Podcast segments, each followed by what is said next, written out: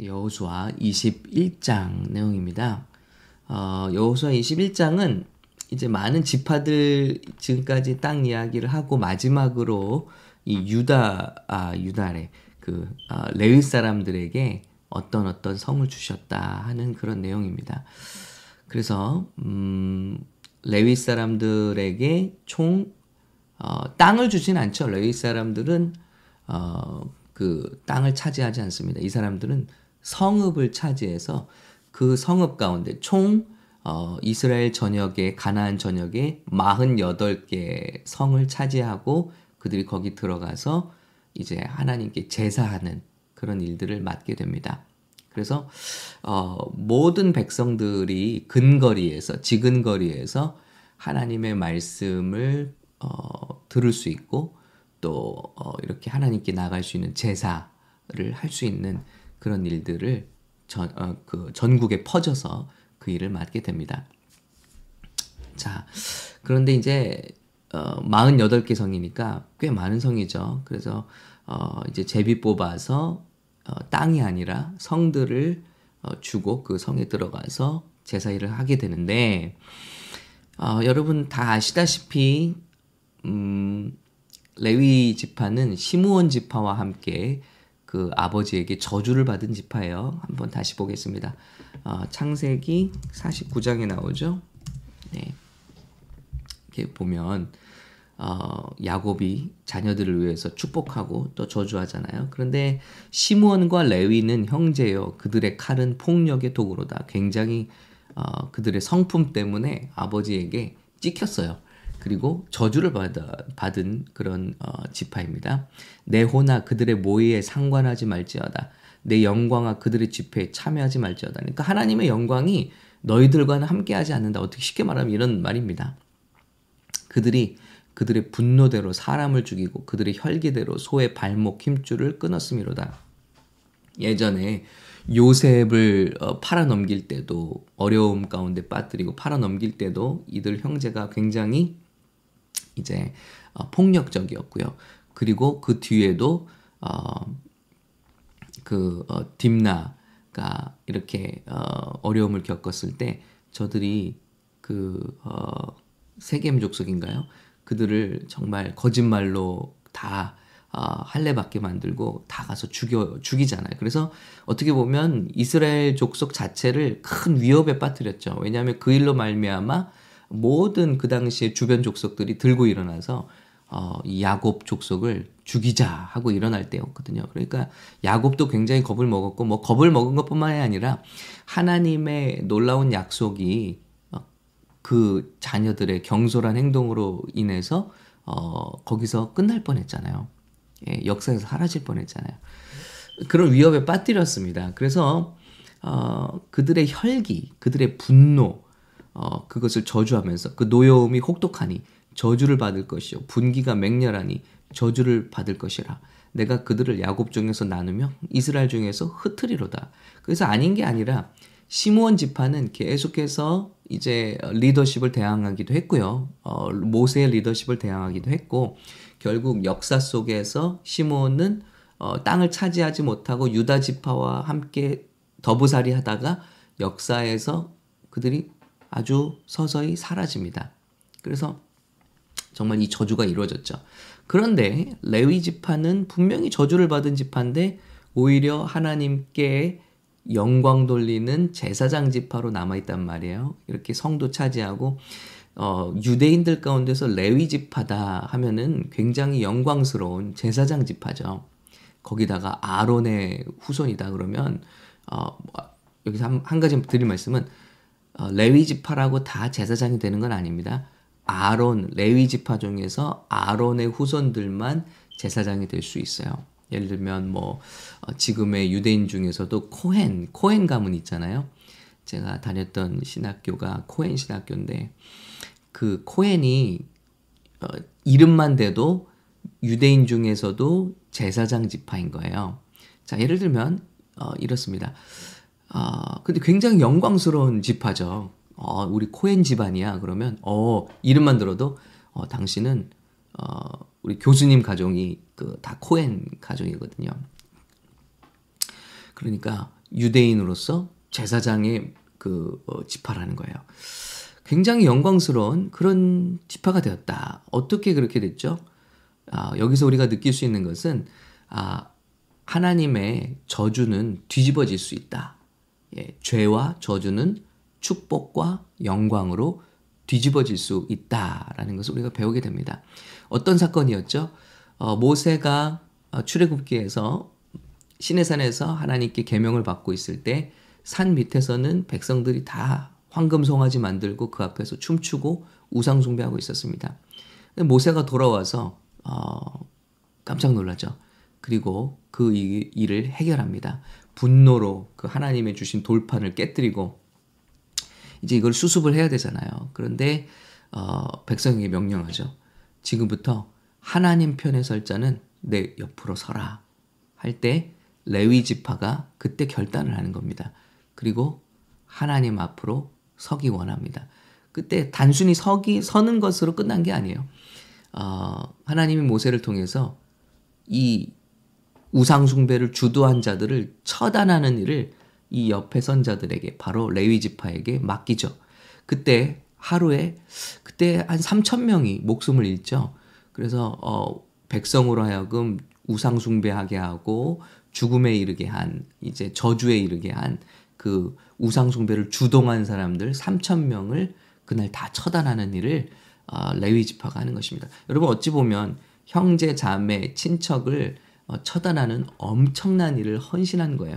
여러분 그냥 하나님 앞에 이렇게 헌신한다 하는 게 그냥 말로만 이게 쉽게 되는 건 아닌 것 같아요.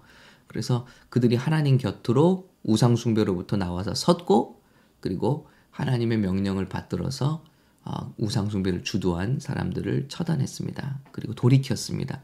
그때로부터 레위 지파는 하나님을 섬기는 제사하고 또 성막에서 하나님을 섬기는 영광스러운 지파, 제사장 지파로 어, 돌아서게 된 것입니다. 하나님의 축복 가운데 있게 된 것이요.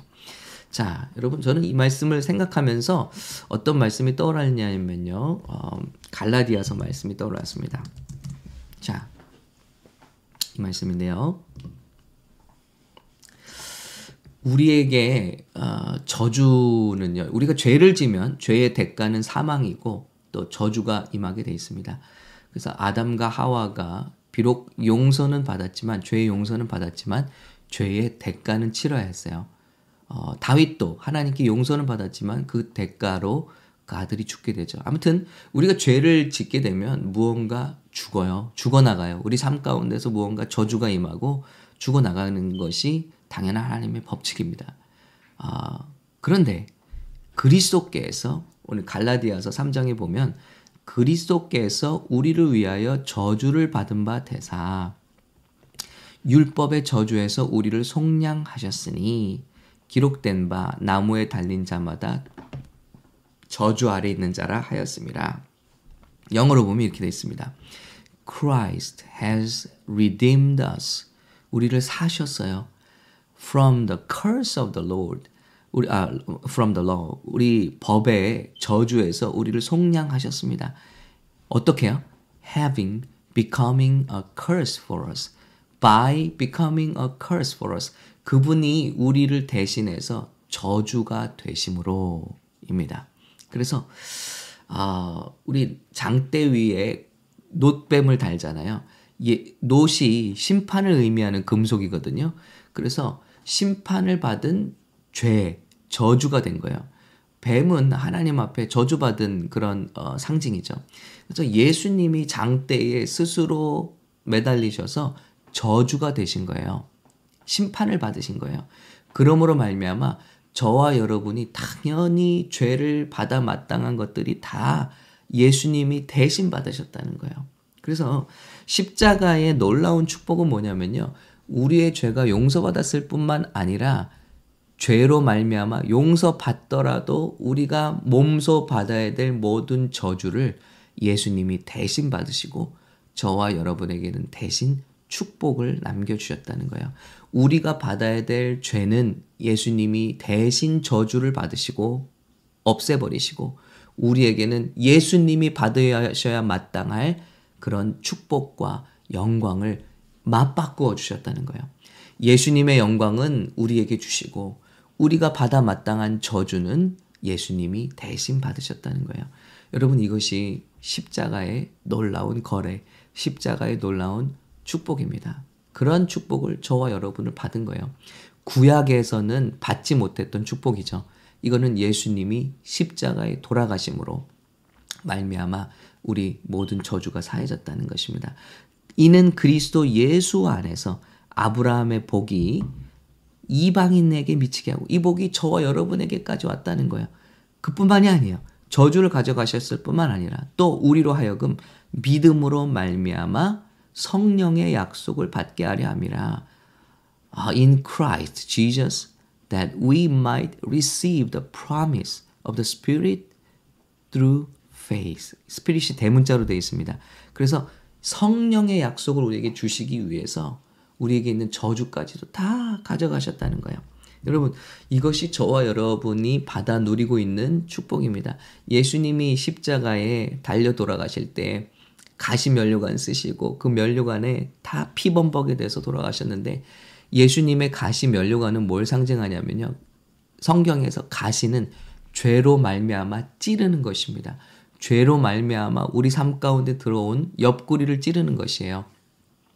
원래 가시라는 것은 엉겅퀴와 가시는 하나님이 이 세상에 창조하시지 않은 생물이었습니다. 그러나 아담과 하와가 범죄했을 때 그들을 찌르기 위해서, 그들을 고통스럽게 하기 위해서 아, 하나님께서 명령하시죠. 이제 땅은 가시와 엉겅퀴를 내어 그들이 밭을 경작해야만 필경 얼굴에 땀이 흘러야만 저들은 어, 소산을 먹고 살게 될 것이다. 그 전에는 다 정리돼 있었어요. 모든 것이 다 순탄했어요. 그러나 죄로 말미암아 그들의 삶에 고통을 겪게 되고 저주의 대가인 거예요. 그런데 하나님이 이 가시 면류관을 예수님이 쓰게 하시고 여러분 이거 다 의미가 있는 겁니다. 우연히 이루어진 게 아닙니다. 우리가 받는 구원을 설명하시는 거예요.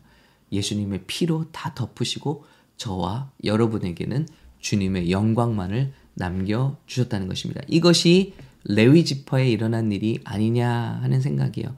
그들은 저주를 받아 마땅했지만 저주를 받았지만 그러나 하나님의 영광은 용서는 그들을 오히려 축복의 반열로 바꾸셨다는 것입니다. 이것이 저와 여러분이 받은 축복이에요. 그래서 마지막에 이렇게 끝나고 있어요. 여호수아 21장 이렇게 끝나고 있어요. 레위 사람들이 이스라엘 자손의 기업 중에서 받은 성읍은 모두 48 성읍이요 또 그 목초지들이라. 이제 여호와께서 이스라엘 조상들에게 맹세하사 주리라 하신 온 땅을 이와 같이 이스라엘에게 다 주셨으므로 이제 다 약속하신 대로 땅을 주셨다는 거예요. 그들이 그것을 차지하여 거기에 거주하였으니 저와 여러분도 예수님이 저와 여러분에게 약속하신 그 축복을 다 받아 누리게 되시기를 예수님의 이름으로 축원합니다. 여호와께서 그들의 주위에 안식을 주셨을 때 땅만 주신 게 아니에요. 안식을 겸하여 주셨어요. 하나님이 주시는 축복은 평강의 축복입니다. 예. 그것을 겸하여 주시는 것입니다. 그 조상들에게 맹세하신 대로 하셨으므로 약속을 다 지키셨다는 거예요. 그들의 모든 원수들 중에 그들과 맞선 자가 하나도 없었으니 이는 여호와께서 그들의 모든 원수들을 그들의 손에 넘겨 주셨음이니라. 저와 여러분이 잘나서 오늘 승리하는 게 아닙니다. 하나님이 원수를 그 손에 넘겨 주셨기 때문입니다. 우리가 탁월해서가 아니라 하나님이 막아 주시고 하나님이 보호해 주셔서 저와 여러분이 오늘 숨 쉬고 있는 거 아닙니까? 의술이 좋아서가 아니라 기적이 일어나서 뭐 세상이 뛰어나서가 아니라 하나님께서 저와 여러분을 사랑하셔서 붙잡아 주시고 계시기 때문에 좋고 선한 모든 일들이 일어나는 줄을 믿습니다. 여호와께서 이스라엘 족속에게 말씀하신 선한 말씀이 하나도 남김이 없이 다 응하였더라. 예, 저는 이 말씀이 너무 좋아요. All came to pass. 하나님의 말씀은 다 이루어졌더라는 것입니다. All came to pass. 이 또한 다 이루어지리라. 이 또한 다 지나가리라. 예. 모든 것이 다 지나가고요. 모든 것이 결국은 하나님의 뜻대로 이루어질 것입니다. 여러분, 저와 여러분의 삶 가운데 하나님께서 약속하신 바들이 있어요. 이 모든 것들이 all came to pass. 결국은 다 이루어지게 될 것입니다. 결국 사망 저주 다 끝나고 그리고 주님께서 약속하신 축복과 구원과 영생과 승리와 충만함, 이 모든 충만함이 저와 여러분에게 약속되어 있고요. 그 약속을 하나님께서 반드시 이루실 것입니다. 여러분 아무것도 두려워하실 필요가 없습니다. 그 십자가 아래 있는 한 그 가시 면류관을 우리가 만지는 한 예수님의 가시 면류관을 믿음으로 만지는 한 저와 여러분에게는 죄와 저주와 사망, 질병 모든 우리 삶 가운데 저주는 예수님이 대신 당하셨고 저와 여러분에게는 충만함을 은혜를 허락하셨다는 것입니다. 약속하셨다는 것입니다. 존귀한 하나님의 백성이 된 것입니다. 이것을 믿으심으로 우리 하루하루 기쁨으로 승리하시기를 예수님의 이름으로 축원합니다. 마귀에게 명령하십시오. 자꾸 여러분에게 와서 속삭일 때 너는 그래도 죄인이잖아. 너는 저주를 받아야 돼. 너는 벌 받아야 돼. 할 때 명령하십시오. 사단아 잠잠하라. 예수님이 나 대신 모든 저주를 담당하셨노라. 그러므로 너에게는 어떤 법적 권리도 없다. 나는 주님의 아들이요. 난 주님의 딸이다. 나에게는 하나님의 영광과 승리와 충만함과 성령의 약속이 있노라 하고 마귀에게 한 수 가르쳐 주시기 바랍니다. 하나님의 축복은 저와 여러분의 것입니다. 함께 기도하겠습니다. 주님 감사합니다. 죄와 사망의 저주에 있어 마땅했던 우리들을 예수님이 대신 십자가에서 구리뱀과 같이 노뱀과 같이 저주를 당하심으로 그것을 쳐다보고 믿는 우리들에게 큰 하나님 구원의 역사를 허락해 주셔서 감사합니다. 모든 것 주님이 하셨습니다. 그리고 all came to pass. 주님이 약속하신 모든 것이 우리 삶 가운데 이루어졌습니다. 신약에 이루어졌습니다. 예수님을 통해 이루어졌습니다. 그 예수님을 이 시간 바라보고 영접합니다. 하나님, 이 사순절 기간에 주님, 우리 주님을 바라보는 사랑하는 모든 성도님들의 삶 가운데 그 축복과 약속이 임하게 하여 주시옵소서. 마음속에 확신되어지게 하여 주시옵소서. 예수님의 이름으로 축복하고 기도합니다. 아멘. 여러분, 나는 저주를 받아야 돼. 나는 벌 받아야 돼. 아, 우리 이단에 사로잡힌 분들 계속 고민은 뭐냐? 그 두려움, 두려움. 예. 그 두려움으로 끌고 가는 거예요. 이단의 교주들이. 여러분, 예수님 그렇지 않습니다. 저와 여러분을 이렇게 대신 저주를 받으심으로 충만한 삶을 약속하셨습니다. 오늘 함께 기도할 때 치유를 선포하십시오. 예수님이 대신 받으셨으니까. 저주에서 축복을 선포하십시오. 함께 그렇게 기도하시는 이 아침 되시기를 예수님 이름으로 축복합니다.